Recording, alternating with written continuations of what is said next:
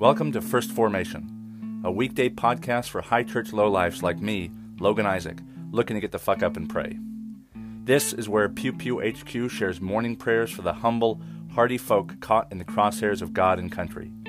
A podcast for anyone who cares for soldiers and veterans enough to follow us into the mud and the suck, to hear the good news through grunts and with grunts in the unity of the Holy Spirit as one church forever and ever. Fall in.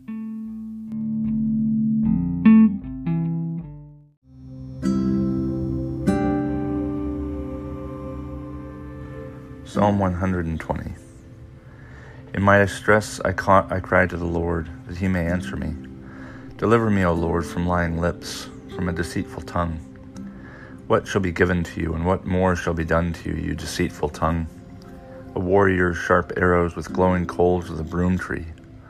Woe is me that I am an alien in Meshech, that I must live among the tents of Kedar. Too long have I had my dwelling among those who hate peace. I am for peace, but when I speak, they are for war. Jeremiah chapter 22, verses 11 through 17.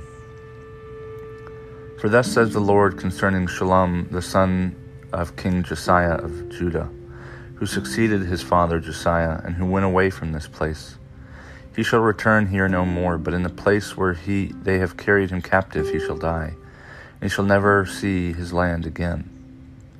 Woe to him who builds his house by unrighteousness and his upper rooms by injustice, who makes his neighbors work for nothing and does not give them their wages, who says, I will build myself a spacious house with large upper rooms, and who cuts out windows for it, paneling it with cedar and painting it with vermilion.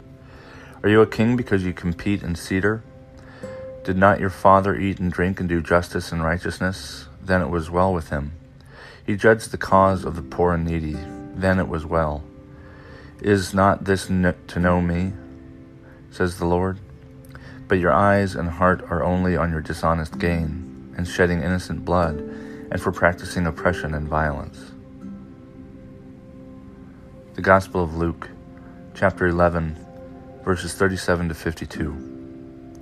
While he was speaking, a Pharisee invited him to dine with him, so he went in and took his place at the table. The Pharisee was amazed to see that he did not first wash before dinner. Then the, the Lord said to him, Now you Pharisees clean the outside of the cup and of the dish, but inside you are full of greed and wickedness. You fools! Did not the one who made the outside make the inside also? So give for alms those things that are within, and see, everything will be clean for you. But woe to you, Pharisees! For you tithe mint and rue and herbs of all kinds, and neglect justice and the love of God. It is these you ought to have practiced without neglecting the others. Woe to you, Pharisees, for you love to have the seat of honor in the synagogues and to be greeted with respect in the marketplaces. Woe to you, for you are like unmarked graves, and people walk over them without realizing it. One of the lawyers answered him, Teacher, when you say these things, you insult us too. And he said, Woe also to you, lawyers, for you load people with burdens hard to bear, and you yourselves do not lift a finger to ease them. Woe to you, for you build the tombs of the prophets whom your ancestors killed. So you are witnesses and approve of the deeds of your ancestors, for they killed them and you build their tombs. Therefore also the wisdom of God said, I will send them prophets and apostles, some of whom they will kill and persecute, so that this generation may be charged with the blood of all the prophets shed since the foundation of the world, from the blood of Abel to the blood of Zechariah, who perished between the altar and the sanctuary. Yes, I tell you, it will be charged against this generation. Woe to you, lawyers, for you have taken away the key of knowledge. You do not enter yourselves, and you hindered those who were entering.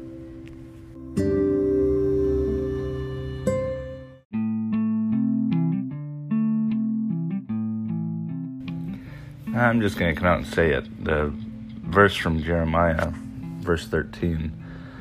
Um, Who builds up his house by unrighteousness, which is fine, but who makes his neighbors work for nothing and does not give them their wages. It made me think of the government shutdown and um, even before that, the history that our current president has of uh, in his business dealings of not paying contractors and all kinds of other stuff. And um, I do try to go out of the way to be fair to people that I'm not incredibly sympathetic towards.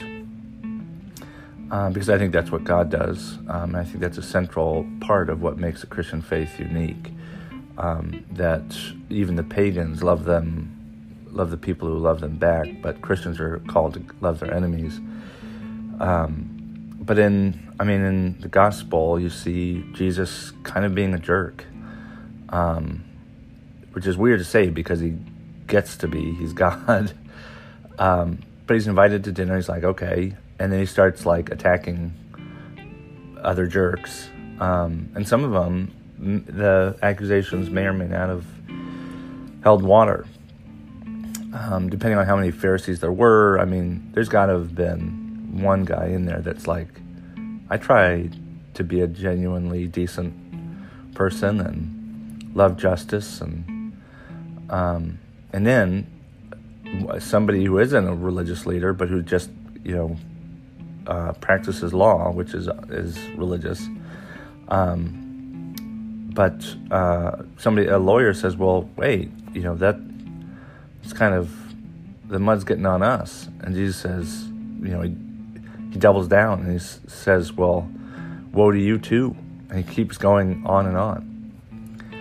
Um, and I think the temptation, um, and the other passage that pops to mind is um, uh, driving the money changers out of the temple, where Jesus' anger is used as justification for our own anger. But the important thing to remember is um, Jesus is God, and God, therefore, um, not just because God created the world and created the way it works, um, but also because that's God's function as judge. It's not ours.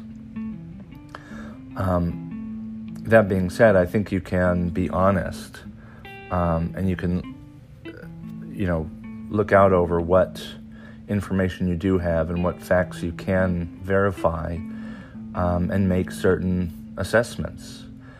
Um, I think that the problem isn't judgment, the problem is us judging based on our own self interest um, or lack thereof.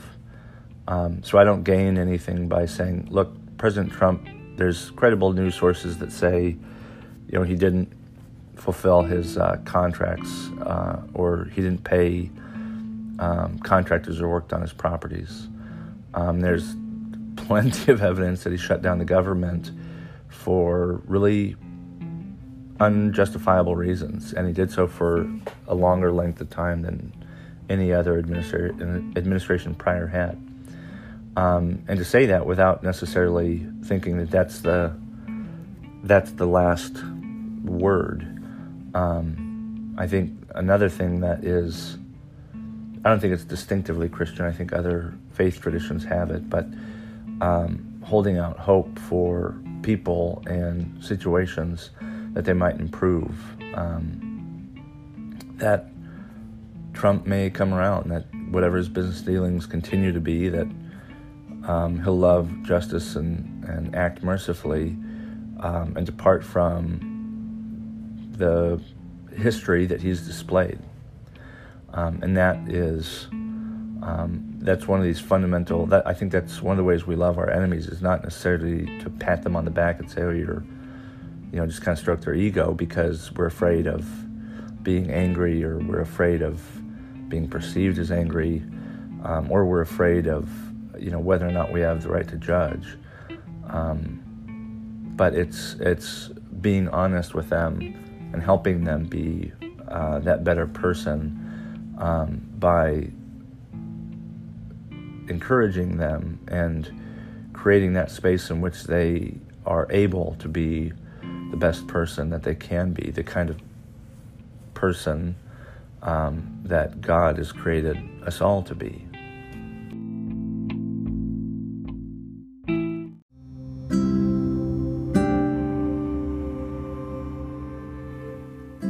For our enemies from the Book of Common Prayer. O God, the Father of all, whose Son commanded us to love our enemies, lead us from prejudice to truth.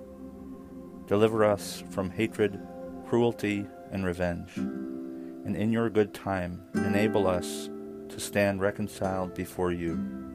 Through Jesus Christ our Lord. Amen.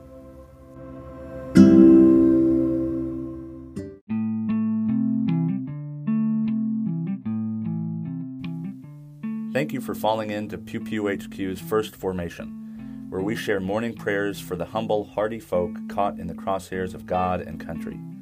If you like what you've heard, I hope you'll consider participating in one of the three following ways. First, you can support this podcast with a monthly contribution at anchor.fm slash firstformation. You can sponsor morning prayer for Pew Pew people with as little as a dollar a month, and you can cancel at any time if I ever piss you off. Second, you can become a co host yourself by recording a lectionary reading and sending it to me to be included in a weekday episode of your choosing. Instructions for co hosts can be found in earlier episodes, and you don't have to be a grunt to participate in First Formation in this or any way. Finally, and maybe most importantly, you can send me your prayer requests of a minute or less with a voice message feature on Anchor's iOS or Android apps.